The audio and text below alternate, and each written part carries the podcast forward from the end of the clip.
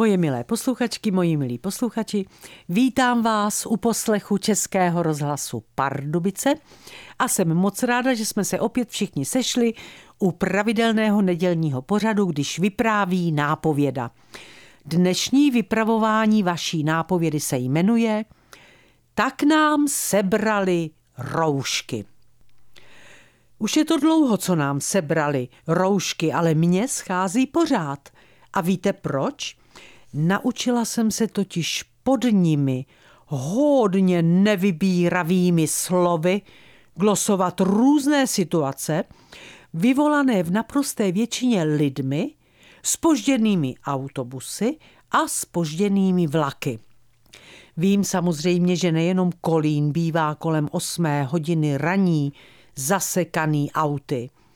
Je to nemoc všech měst – a řidiči autobusů za svá spoždění nemohou.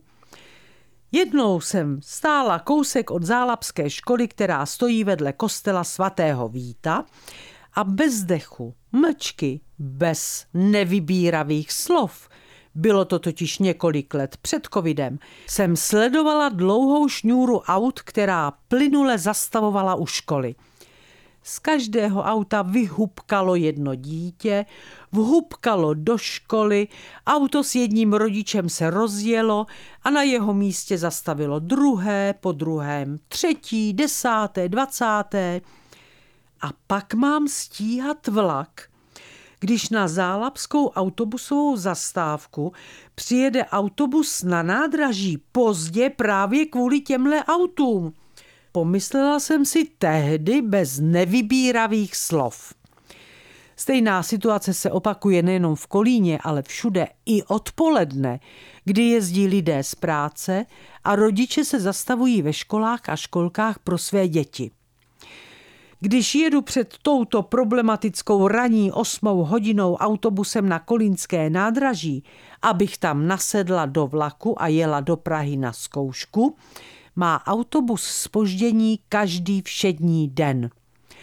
Prý nemáme své napětí držet v sobě, ale máme ho pustit ven.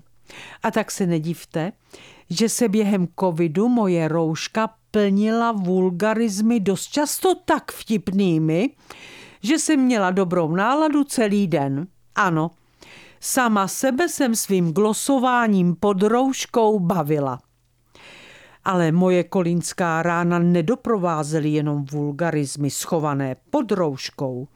Když jsem nastoupila do autobusu, nazvala jsem řidiče nebo řidičku rychlými šípy a pochválila je, jak rychle se v téhle zácpě dostali na naši zastávku. Udělala jsem radost panu řidiči i paní řidičce a sobě vlastně také.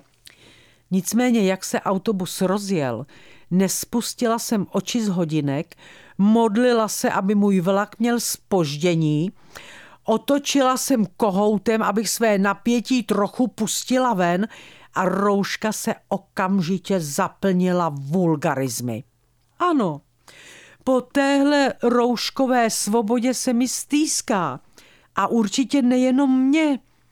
Moje milé posluchačky a moji milí posluchači, sáhněte si do svědomí. Přiznejte se, že jste na tom byli stejně jako já a že se vám stejně jako mě po rouškové svobodě stýská. Co já všechno mohla tiše říkat. Škoda, že to nemůžu napsat. A už vůbec nemůžu uvést konkrétní příklady, protože žiju v Kolíně 72 let, dost lidí mě zná a kdybych byla jenom trochu konkrétní, kolíňáci by se mohli poznat. Ale nemyslete si, prosím vás, že jsem byla sprostá. Ne, ne, ne. Pouze jsem pod rouškou glosovala, co se mi nelíbilo. A slyšela jsem to jenom já. Nikomu to neublížilo. Já si ulevila a ještě jsem často i sama sebe pobavila. Ale bohužel budu muset jít na odvykací kůru.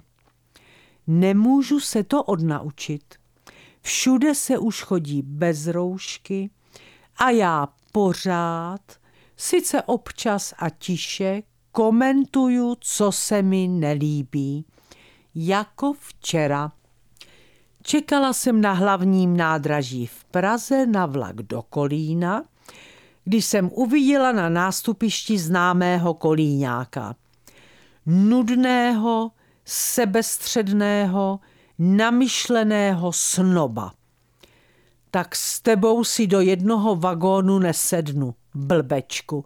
Řekla jsem si tiše pod rouškou, udělala jsem čelem vzad a za mnou stál pán a tvářil se poněkud zvláštně, protože slyšel, co jsem řekla. A bodejť by to neslyšel. Zase jsem zapomněla, že nemám roušku. A to je pro dnešek všechno. Moji milí, pořád jsme ještě v měsíci s půvabným jménem listopad, tak si ho užívejte, ale hlavně se opatrujte. Moc se těším, až se spolu za týden zase uslyšíme. Vše dobré vám přeje vaše Irena Fuchsová.